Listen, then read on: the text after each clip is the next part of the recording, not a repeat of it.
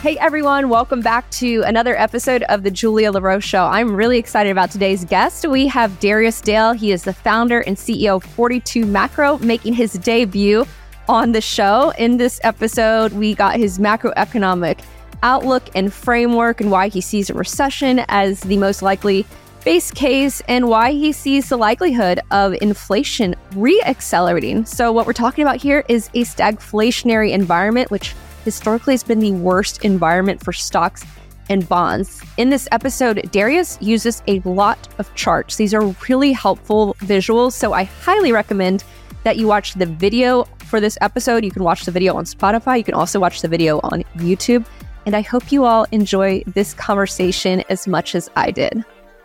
Darius Dale, founder and CEO of 42 Macro, an investment research firm that aims to disrupt the financial services industry by democratizing institutional grade macro risk management processes. It is so great to welcome you to the show. And Darius, it's great to see you again. Thank you so much for coming on. Long time no see, Julia. Thank you for having me. You've been kicking butt, taking names. I'm just glad to be here. Thank you. You are way too kind. And I'm excited to have you on because it's your debut on the show. And you and I talked probably, ju- it was just over a year ago. Um, I was guest hosting at the time, the best business show. And so I'm just thrilled to have you on my show.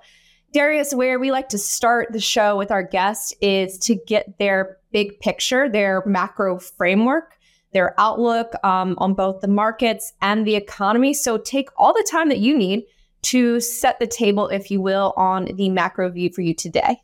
So I'm going to show, I'm going to walk you guys through what we call our macro weather model. Um, this is a systematic process that we built here at 42 Macro to help us keep tabs on what we think are the primary drivers of asset markets vis-a-vis what we call the 10 principal components of macro. And so I'll start with the um, with the real economy cycles uh, at the top left here. We have growth uh, accelerating on a trend basis. It's expected to decelerate over the next 12 months. So we have a little bit of dichotomy there in terms of markets trying to price out, price in or price out that inflection point. Uh, and ultimately, we do believe that inflection point, uh, we are near towards that inflection point, uh, kind of heading into the Q4 and Q1 timeframe. Uh, in terms of inflation, uh, inflation here in the U.S. economy has, has started to reaccelerate on a trend basis. Now that reacceleration is, is expected to be sort of a kind of a blip on the radar in the broader trend of disinflation. Uh, but we happen to do we happen to believe that is going to have a market impact. Uh, in terms of employment, the, the labor cycle, uh, we have the unemployment rate now trending higher, uh, and it's expected to continue trending higher uh, over the next 12 months. If you look at um, you know the amalgamation of, of, of Wall Street economist consensus forecasts, uh, when you look at Wall Street analysts' forecasts for for sales and earnings growth for something like the S and P, sales growth is that growth rate is trending lower. That's pretty muted and the earnings growth rate is actually starting to trend higher now. This is a new phenomenon uh, as, as we start to pull in deeper into 2024 uh, earnings estimates. Uh, when you look at fiscal policy, this has been one of the biggest drivers uh, of the economy, and, and as a function of that, financial markets this year, um, this sort of um, kind of record non-war, non-recession budget deficit that we've experienced uh, here in the U.S. economy, uh, that continues to widen that budget deficit on a trending basis. and, and despite that, we're seeing a dollar strength, which is telling you that everything you need to know about the kind of relative monetary policy stance between the Fed uh, and the and the rest of the world. When you transition to the financial economy cycles, we'll start with liquidity. Uh, you know, one of the things I'm somewhat famous for is creating the uh, the 42 macro net liquidity model. Uh, that's the Fed balance sheet minus uh, the Treasury general account balance minus the reverse repo facility balance. Uh, that number is actually trending higher now. Um, it's, it's trending higher now, is primarily through uh, a decline in the reverse repo facility because Yellen is doing a great job of, of, of sort of targeting uh, the short end of the Treasury curve with uh, with financing the U.S. government. Uh, in terms of the global liquidity proxy, that 42 macro global liquidity proxy is the sum of the global central bank balance sheet, uh, global raw money supply, and global FX reserves uh, minus gold. That number is trending lower. It's continued to trend lower. it inflected lower kind of around the springtime after a really big surge from Q4 through Q1.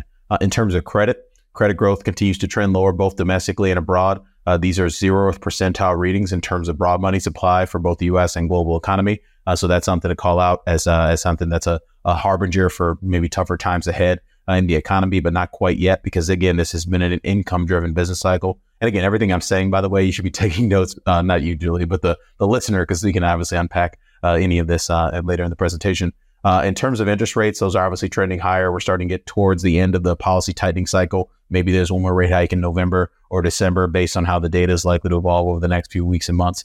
And then lastly, we track positioning uh, through the lens of aggregated US dollar positioning. So uh, this is uh, the total non-commercial net length of all the um, of all the major currencies plus gold against the US dollar. Uh, the US dollar is now in extreme bullish position relative to its trailing uh, trailing time series. US rates, so amalgamating US non-commercial net length across the entire treasury curve, um, that's an extreme bearish reading.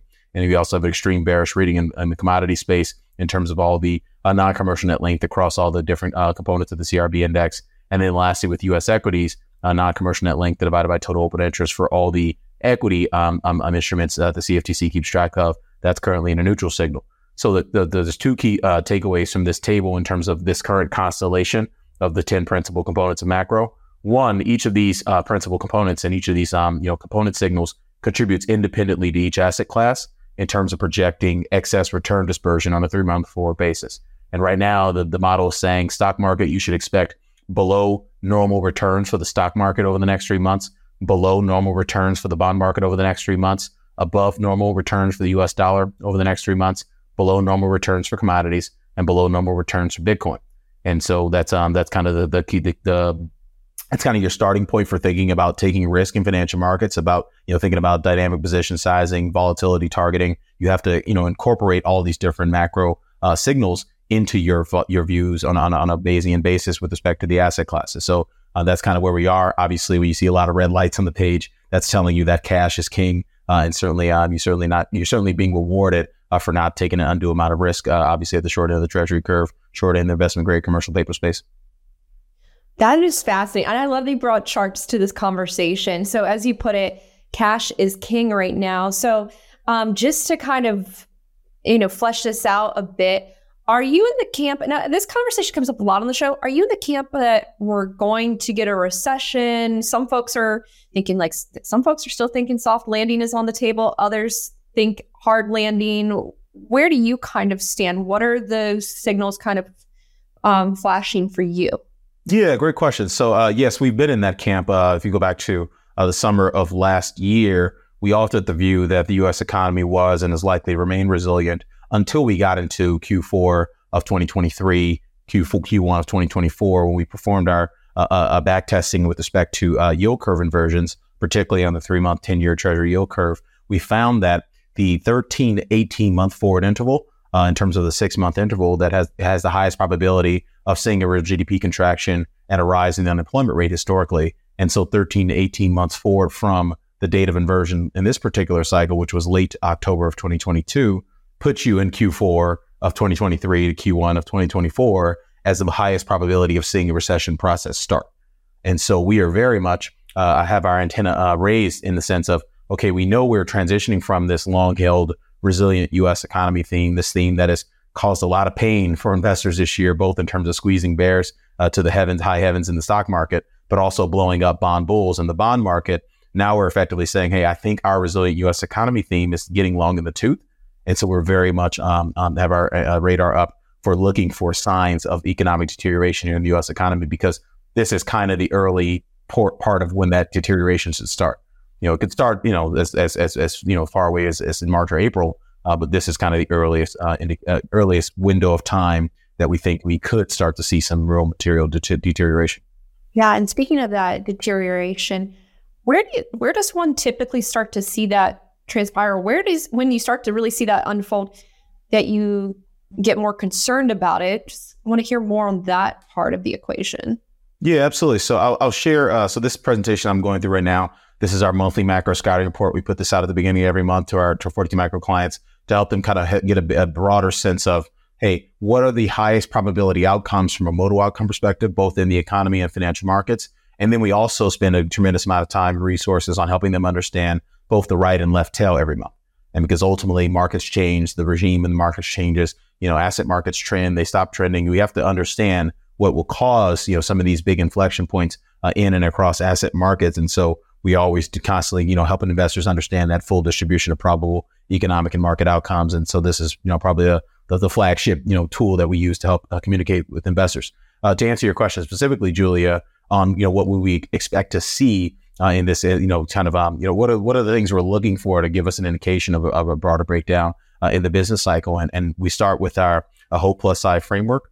And so what I'm showing in this chart, it's a it's somewhat of a mouthful. Uh, it means something if you're a quantitatively oriented thinker, but uh, for those of you who aren't, I'll, explain it once I say this. But so what, what I'm showing in this particular chart, each of these lines represents the median trailing 10 year delta adjusted Z score of a basket of select indicators in months before and after recession starts. So this is the zero line. So effectively minus two means minus two months before recession start, plus two equals plus two months after the recession started. And so what each of these lines represents is the delta adjusted Z score. So adjusted for the directionality, i.e. down is bad, good is up. Think about adjusting unemployment rate or jobless claims so that, that, that makes a little bit more sense. Uh, and what we're trying to do is understand when does the, the, the sort of basket of indicators that we've hand select, handpicked to represent each of these cycles breaks down broadly on a on a trend basis, you know, sustainably below trend prior to recession. And so what we find is that housing, the housing oriented indicators breaks down sustainably below trend roughly 16 to 18 months ahead of a recession on balance. And there's about, you know, five to eight to 12 uh, indicators in each of these, in, each of these cycles in terms of the, the, the time series. Uh, in terms of orders, you know, thing, you know, the order cycle tends to break down eight to 10 months uh, ahead of a recession. Uh, you know, typically production and profits. So kind of like, you know, more coincident, you know, the more coincident type uh, indicators of the business cycle, industrial production, et cetera, corporate profits. Those things tend to break down uh, sustainably around four to six months ahead of a recession. And then lastly, employment, uh, we tend to see, uh, which is more of a lagging indicator of the business cycle, uh, that tends to break down right on time, like right when the recession uh, historically, or right when the session kind of hits. And then lastly, inflation tends to be this this very big lagging indicator, only breaking down about six to eight months after recession. And so, kind of um, in terms of like how to think about this, just structurally, not just with respect to this business cycle, but broadly, you always want to be looking for evidence of this sort of progression. And we are getting evidence of this progression. We obviously know housing, uh, most of the housing data has broken down below trend. Uh, we've seen orders data break, break down below trend in terms of PMIs lagging. Some of the uh, other uh, business um, business uh, uh, survey type indicators have, have, broken down as well. Production and profits. We've we had this pretty nasty decline in industrial production, corporate profits, et cetera. Obviously, we had an earnings recession. If you look at S and P type companies, that stuff's all broken down. But what we have not seen is a is a is a real kind of breaking down in the labor cycle. We've not seen uh, you know job growth really go uh, break down sustainably below trend. We've not seen wage growth. We've not seen hours worked growth break down sustainably below trend. So uh, this is an economy that is late cycle based on the progression of, of these indicators, but it is not yet you know recessionary. And so it's our job as investors to to kind of think about uh, putting together some a, a collection of tools that will allow us to kind of you know be very early in the process of identifying whether or not the employment cycle is starting to get recessionary. Yeah. And then when you mention um, inflation uh, and that breaking down, like naive question here, is that when is that inflation coming down or going higher? Like what is what do you what do you mean by when it breaks down? Yeah, so breaks down below trend, sustainably below trend. So uh, the the, the on, on, this chart here, we're showing a, a z score, and so zero equals the the mean of the time series for this particular uh, for this particular uh, duration.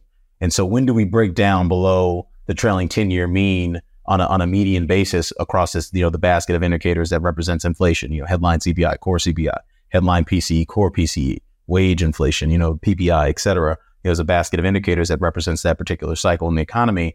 And on a median basis, we are not below trend in this, in those indicators in terms of the on a median basis of the indicators in the basket until we are a couple of quarters into recession, if not two to three quarters into recession. And so it's our view. We've had this view for a while. And we're actually starting to see it play out uh, in the data that inflation was going to bottom at a level that is inconsistent with the Fed's 2% mandate. And ultimately, what's may even start to reaccelerate from there. We actually are observing some reacceleration.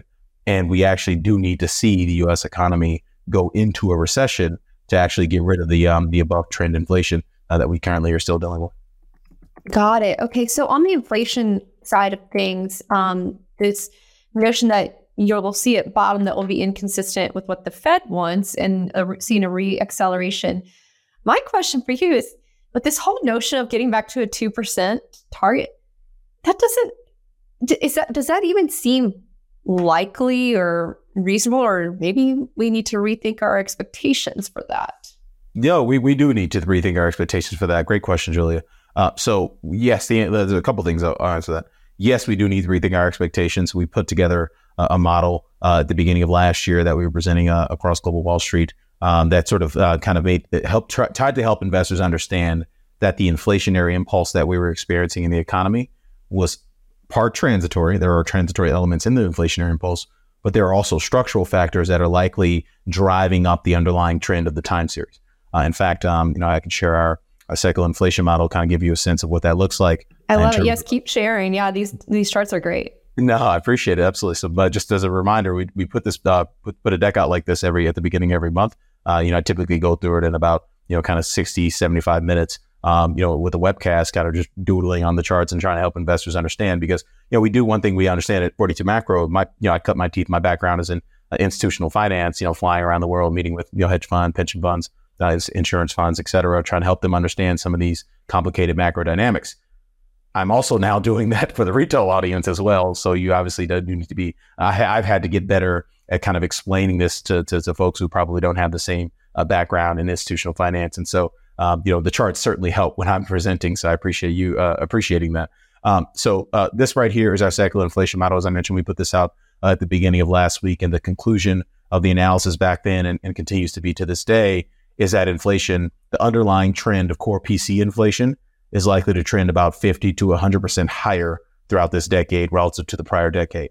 Now, that's kind of a newsly headline. I'm, I'm doing that on purpose to get people to sit up in their chair and pay attention.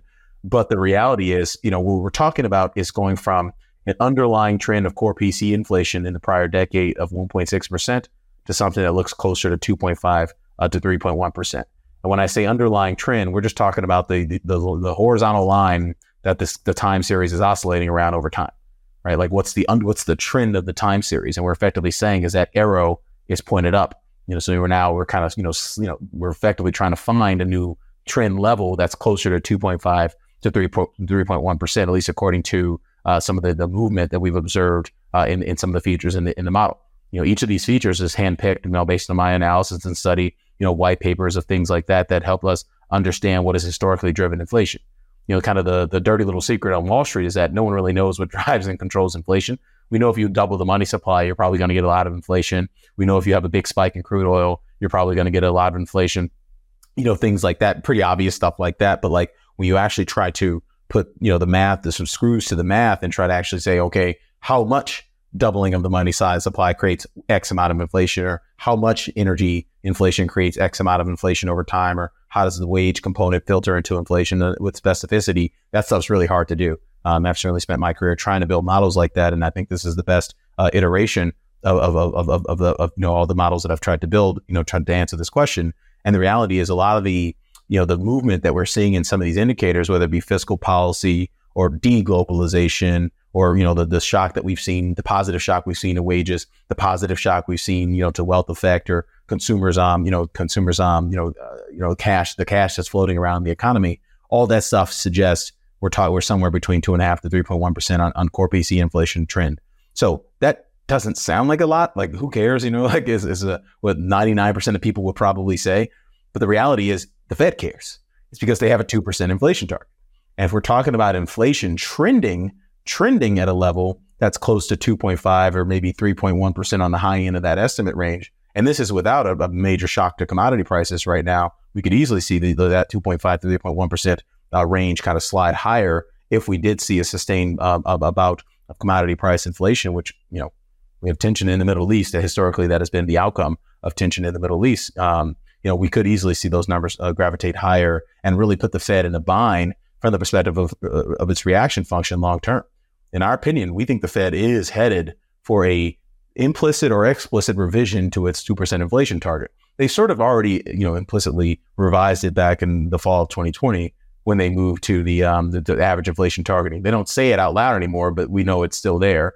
And ultimately, they're going to have to move away, uh, even further away from 2% with something that looks like, you know, more than average inflation targeting, i.e., an explicit you know, call for 2 2.5%, which will allow them the average inflation target at 3 uh, in, in subsequent years. And so we, we definitely think it's coming because it's the only way that you're going to be able to allow the Fed uh, to flex its balance sheet to respond to the, the growth in the federal budget and the federal budget deficits and debt that we're going to experience in the next couple next next decade plus.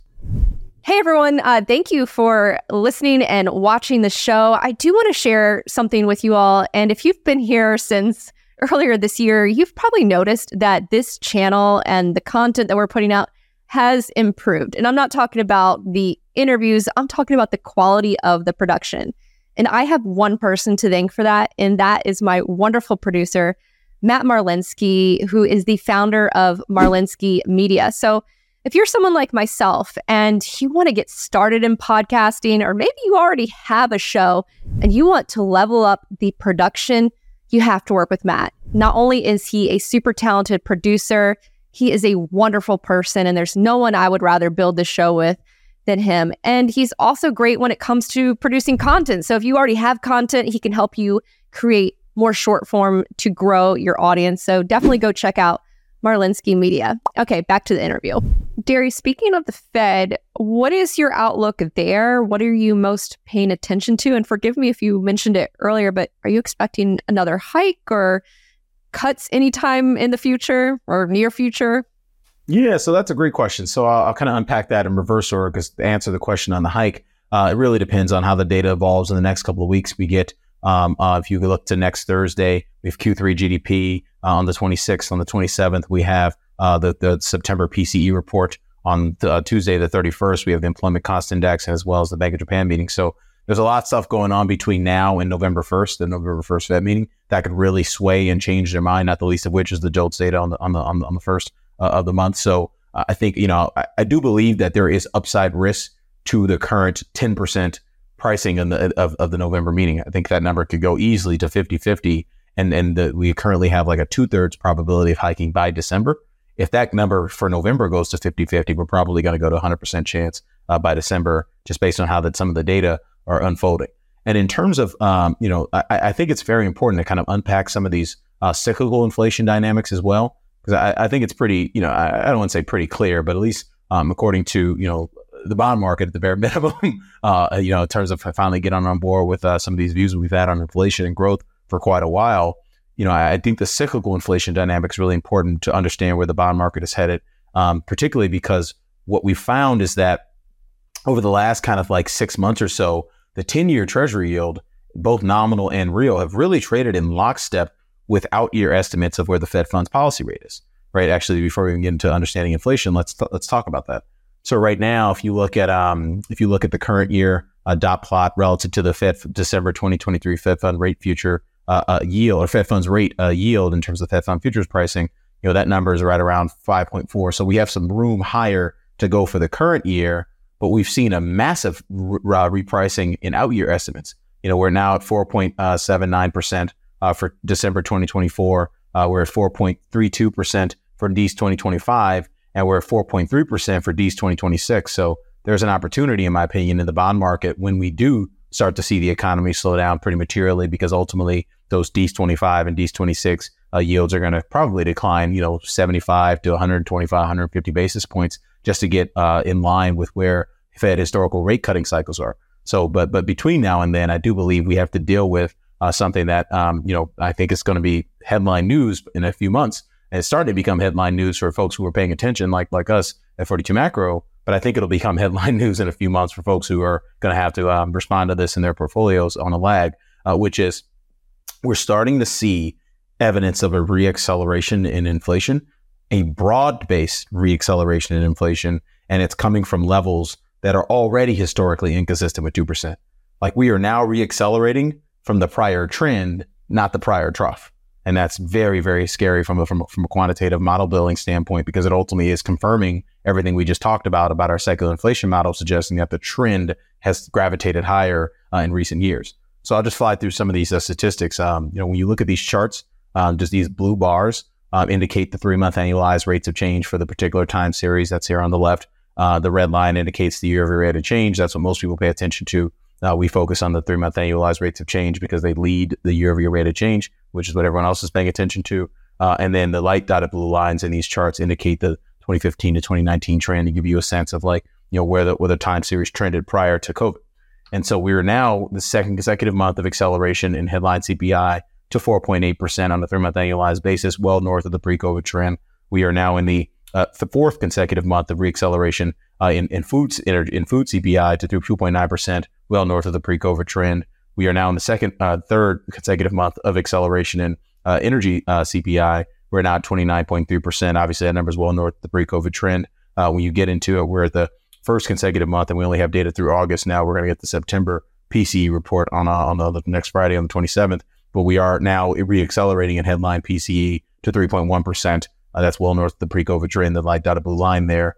Core inflation is the same dynamic. Headline, or sorry, core inflation now accelerating to 3.1%. Again, I'm saying three and four and five and all these numbers that are very not two, right? so like keep, pay attention to to some of these numbers that I'm saying. Uh, core services inflation popped up to 5.3% through month annualized. Housing inflation, if you look at shelter CPI, popped up to 5.5% through month annualized. Super core CPI, so this is core services, uh, CPI X housing. That's three consecutive months of acceleration to 4.7% through month annualized, more than double the pre COVID trend.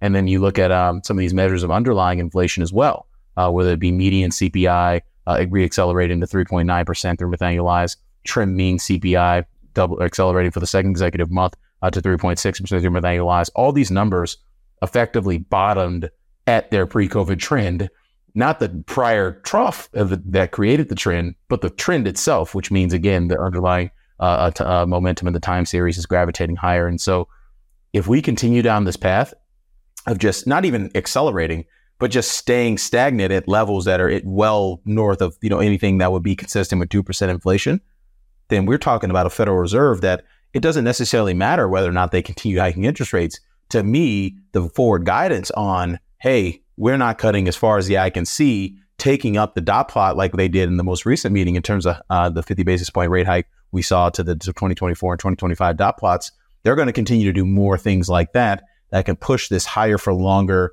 pricing in the fixed income market uh, throughout the bond market, and you know through the lens of, of, of higher term premium, et cetera. In our opinion, that's definitely not something that uh, investors are going to appreciate as, as as market participants. Yeah, and then like a follow on to that is with this higher for longer the longer side of things, like the duration of just how long and what are the consequences of that? Yeah, so this is uh, something that you know I think we, you know, it's been a it's been a challenging year to communicate to the retail investor because there's so many moving parts, and unless you're constantly paying attention to all these moving parts, as we do as professional investors, you know, you're sort of easy to kind of check out and go and come back and go, oh, that's different, you know. and so one of the things that I think folks are going to say, oh, that's different, which is we've kind of gravitated to, not we, because I think we've been there for a while prior to Wall Street getting there, but Wall Street has kind of gravitated towards a very high probability of experiencing a non-recession in the U.S. economy, like a no landing or you know just just not a hard landing. Anything that's not a hard landing, however else you want to characterize it, I'll let folks do that on their own time. But just avoiding a recession seems to be a much higher probability based on survey data, based on market pricing, et cetera, uh, than it was you know six nine months ago, you know ten months ago at the beginning of the year. Um, so that's changed. And so what could really shock that, you know, interpretation is if you are in that camp, i.e. there won't be a recession, or, you know, you're in the adjacent camp, which is there'll be something that looks like a very mild recession. To me, that's very dangerous because what I'm effectively arguing is that the inflation data are going to make the Fed very late to respond with monetary easing in this particular business cycle. Uh, and that's has historically been the case in, in inflationary uh, business cycles the Fed, you know, we know that monetary policy works with long and variable lags. And so if we begin a recessionary process with measures of underlying core headline, pick any, uh, you know, cohort of inflation information, if we begin the recessionary process with those measures tracking one, two, three hundred basis points north of levels that are consistent with the Fed's 2% inflation target, it means the Fed's going to be forced to sit on its hands and watch the economy slow and not do anything about it. And to me, that's what uh, ultimately makes this process a lot worse when you when it's all said and done, is because asset markets are going to force they're going to be the conduit to force the Fed off of its indecision and its non-response to the eco- economic slowdown, the pending economic slowdown, which we still think is the modal outcome. And if that's the case, we're going to have a worse recession than people are currently anticipating. Markets are going to go down way more in terms of the risk asset response to this than people are anticipating, than the average investor is anticipating, because it ultimately means we're not going to get what we're so used to, particularly for the last 10, 15 years of Fed policy response, which is every sniffle in the market, the Fed's there with the, you know, the fire hose trying to put out the fire. Well, this is a Fed that's going to be smoking pot uh, behind the, the, grocery store, you know, instead of, you know, sitting in the fire truck. and they're going to be late. and late equals more pain economically, more pain in the markets. And I think that's a 2024 story. So you don't see you don't see a scenario where they like step in, no no more QE, none of that. They so that's a that's a loaded question, and and, and I'll answer that both cyclically and structurally. Okay. They are they're not going to be able to do the kinds of quantitative easing, large scale asset purchase programs that they, that we're so accustomed to in the context of our our secular inflation model discussion we, we had prior, until they acknowledge that inflation's higher, and then they can you know start responding to it again. If they're constantly fighting to get inflation back down to two percent, it just takes them out of the game. Uh, it, takes them out of the game permanently, and we don't think that's a politically palatable outcome. We do. We believe the Fed will be, you know, required to help finance what we we see as burgeoning uh, sovereign debts and deficits. Uh, we did a, a, big study. You've had Neil Howe, my former colleague, uh, on your program. Mm-hmm. Um, yeah, episode ninety three. Yeah, absolutely. It was awesome, man. I, I, I, definitely checked it out. Um, so you know, one of the you know, Neil is obviously famous uh, for the fourth turning framework and what that means from a geopolitical standpoint, not just domestically but globally. And I think one of the things that, you know, in the next few years, I think we're going to be famous at 42 Macro for is actually adding the empirical analysis to Neil's fourth turning framework. And one of the key takeaways from our, our, our deep dive study on unempirical, uh, on, on, what actually happens in the economy and financial markets during fourth turnings, one of the big takeaways is that you typically see very large and, and, and spiking budget deficits uh, in these four turning events. And as a function of that, you typically see sovereign debt, you know, spikes dramatically you know, we have these big step functions higher in for in sovereign debt during these four turnings. And as a function of that, the understanding that that's the likelihood, that's the highest probability outcome from the perspective of the, the data, we know that we're probably going to see more public debt growth than what's currently baked into, you know, CBO projections, IMF projections, you know, whoever's making projections for the uh, for the for the for the growth of the federal budget deficit and and debts. We think those you got to take the over on those statistics and you know probably hammer the over on those statistics uh, in the context of some of the work that we've done. I highly recommend folks check that out. Uh, and and so in that context, we think the Fed will be forced politically to actually come to the rescue because this will be occurring at a time with great you know kind of geopolitical tension and and, and splintering apart from a from an uh, from an economic cooperation standpoint. You're not going to have the, the the foreign official sector you know capitalizing the treasury market like it used to. You know, go back to 2008 foreign official sector was about 30% of the marketable treasury demand. Right now, it's only, it's down to about 16% of marketable treasury demand. You know, we're about uh, only 16% of marketable treasury demand uh, in terms of the commercial banking, U.S. commercial banking sector. That number was as high as 30% uh, in, in recent decades. And so we definitely think that you're going to experience financial repression and monetary debasement vis-a-vis large-scale asset purchases to respond to this kind of you know lurching forward of, of U.S. Uh, public debt and deficits. But ultimately, they're not good. The Fed won't be able to do that until they are forced by the data and the political winds of the economy to respond to this. And so here's how I think it's going to play out. The Fed can't pivot to a 3%, 2.5%, 3% inflation target right now. You know, the economy's, you know, I wouldn't say booming, but it's certainly showing a lot of resiliency that a lot of folks miss uh, uh, this year. They will be able to do that if the political discussion in DC and across America becomes, well, why is the Fed trying to drive up unemployment you know, we're already at, let's call it, let's pick a number, 5% unemployment. Why does the Fed want seven or eight? Why can't we just be comfortable with five and allow and have the Fed change its inflation target? That will be a narrative that we're going to be watching on see, you know, on 60 minutes and face the nation at some future, you know, political cycle, because ultimately that's what's going to be required in this forward turning to actually get us through to the other side. And so uh, we do have a view that, that we will see a lot of large scale asset purchases, QE, et cetera. But in this particular cycle, no, the Fed will be late and it will make the cycle a lot worse. And I think a lot of investors are anticipating. Mm, just fascinating. Um, I actually, my, my guest referred to my guest yesterday referred to the fourth turning. I had David Hay on, and um, I think he said, and I don't want to get him wrong, but I think he said, you know, if in the event of like if we had QE, like he's like Powell would resign or something. Like he doesn't. I guess he doesn't see Powell doing the QE. Um, yeah, no, I mean, I could easily. I mean, th- this will probably require um, someone who's younger and a little bit less concerned about their um, you know their legacy, right? Like Powell's Powell wakes up and he goes to bed and wakes up thinking about inflation. I guarantee you. You know, he's he's the he's the he's the left tackle that just got beat for a sack on third down. And for the next 10, 15 minutes until he's back on the field, it's all he can think about, right? That's just the nature of, of, of you know, competing at a high level in any in any arena. And so I I think it's very personal to him to get this inflation genie back in the bottle.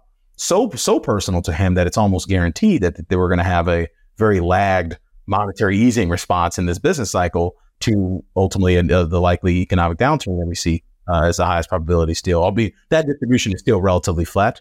You know, if the modal outcome is, I don't know, you know, we have a 40, 50% chance of a recession, I'd say there's probably a, a 30, 40% chance of a, of a soft landing or no landing or whatever you want to call it.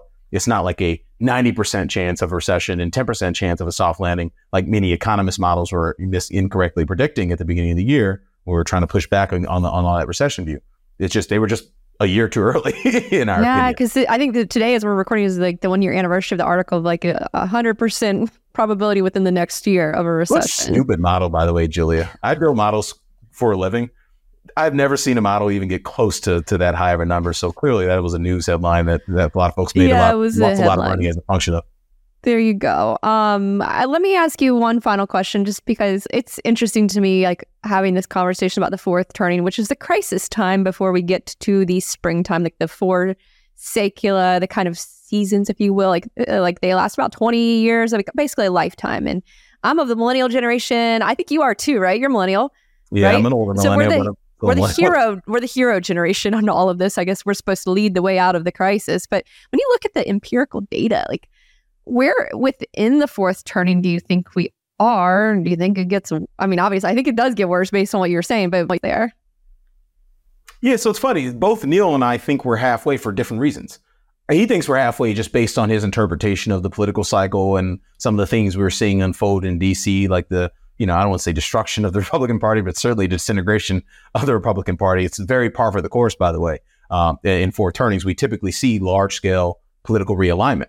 You know, you know, going back to the previous four turning, you know, we had basically the first time we saw uh, African Americans vote for Republicans, um, you know, or sorry, vote for Democrats prior to it was the first time we had ever seen that. Prior to that, the Whig Party went, you know, by the wayside, which is one of the two main uh, parties. So we, we typically see this large scale political realignment, and based on where we are in that process, Neil would argue, hey, and other reasons, obviously, Neil's is looking at a lot more things than that. Um, you know, he would say, yeah, we're probably halfway. You know, maybe there's another 10 to 12 ish years uh, in this process you know, 10, 12, you know, he would say somewhere in that. It, obviously, you can't be specific about these things because ultimately they're going to culminate with some big major geopolitical event. And so we can't try to pretend like we can guess it or time it. Uh, I would say we're probably halfway there as well, just based on the progression of some of the indicators, right? We know that inflation tends to be much higher on during four turnings than non four turnings, first, second, and third turnings. And we also know that inflation tends to spike both early in the, or sorry, birth like kind of early in the process and late in the process. And so we're now kind of experiencing that first shock of inflation higher, which suggests we're probably going to have another shock of inflation higher at some point later in this four turning process. So I'd still say, you know, based on some of our empirical analysis, and that's just one of the, you know, many things we study. We studied about 30 different economic indicators and financial market indicators to give a sense of, hey, what is the baseline inside and outside of four turnings? How does the indicator, you know, evolve during the four turning? And based on that analysis, I would say we're probably halfway as well. Yeah. Well, Darius, I have to say, this has been an absolute pleasure having you on. And I love when you go through the charts, and it's just an absolute treat. I want to give you a few moments. Let folks know where they can follow you on social media, learn more about 42 Macro. I know you do institutional. I also heard you say retail as well. So plug away there. And any parting thoughts for the folks who are watching and listening? Yeah. So, um, I'll start by saying uh, definitely come check us out. We're 42macro.com. Uh, we just uh, redid our website. So I think it's got a lot more sort of educational. It's a little bit more friendly for the retail investor to come learn and and check out what it is that we do and how they can actually you know improve their own financial uh, market outcomes. Uh, so that that's 42macro.com. I'm at, on Twitter uh, at Darius Dale 42. Uh, definitely uh, continue to you know I think we try to do our best job of supplementing the the community that we're building um, with all that educational information. Um, you know we tend not to spend too much time focus on you know um, you know research and risk management outside of our paywall because that's what our clients pay us for. But I do believe that there's a lot of the value we can add just in terms of helping get people up to speed and up that very steep learning curve, which, which, you know, of institutional finance, which in our opinion, based on how smart the markets have gotten in recent years and how sophisticated retail investors have gotten in sophisticated years, you need to come up that curve if you want to do this well consistently across time. And so I think 42 Macro, we built that to help a lot of, you know, thousands of investors do that at a high level. Uh, secondarily, just just taking a step back from these kinds of conversations and everything, I think it's very important that investors don't listen to like just don't listen to podcast person or you know don't listen to me the talking head on one of these podcasts and do something about it in your portfolio unless you know why you're about to do it unless you know your sizing, your risk management, your limitations. And these are all things we help investors with uh, in terms of uh, 42 macro. We help investors, you know, we manage a systematic portfolio construction process and they were constantly spitting out insights from that process to help all of our different, you know, styles of investors and, and communities of investors kind of do, do a good job. Because at the end of the day, all this stuff doesn't really matter if you don't know how to trade it. You can't risk management appropriately. You don't have the staying power to be in the trade long enough. And these are all things that I think is very, as much as the sexy fourth turning and inflation and growth, all that stuff, we, that stuff's sexy to talk about.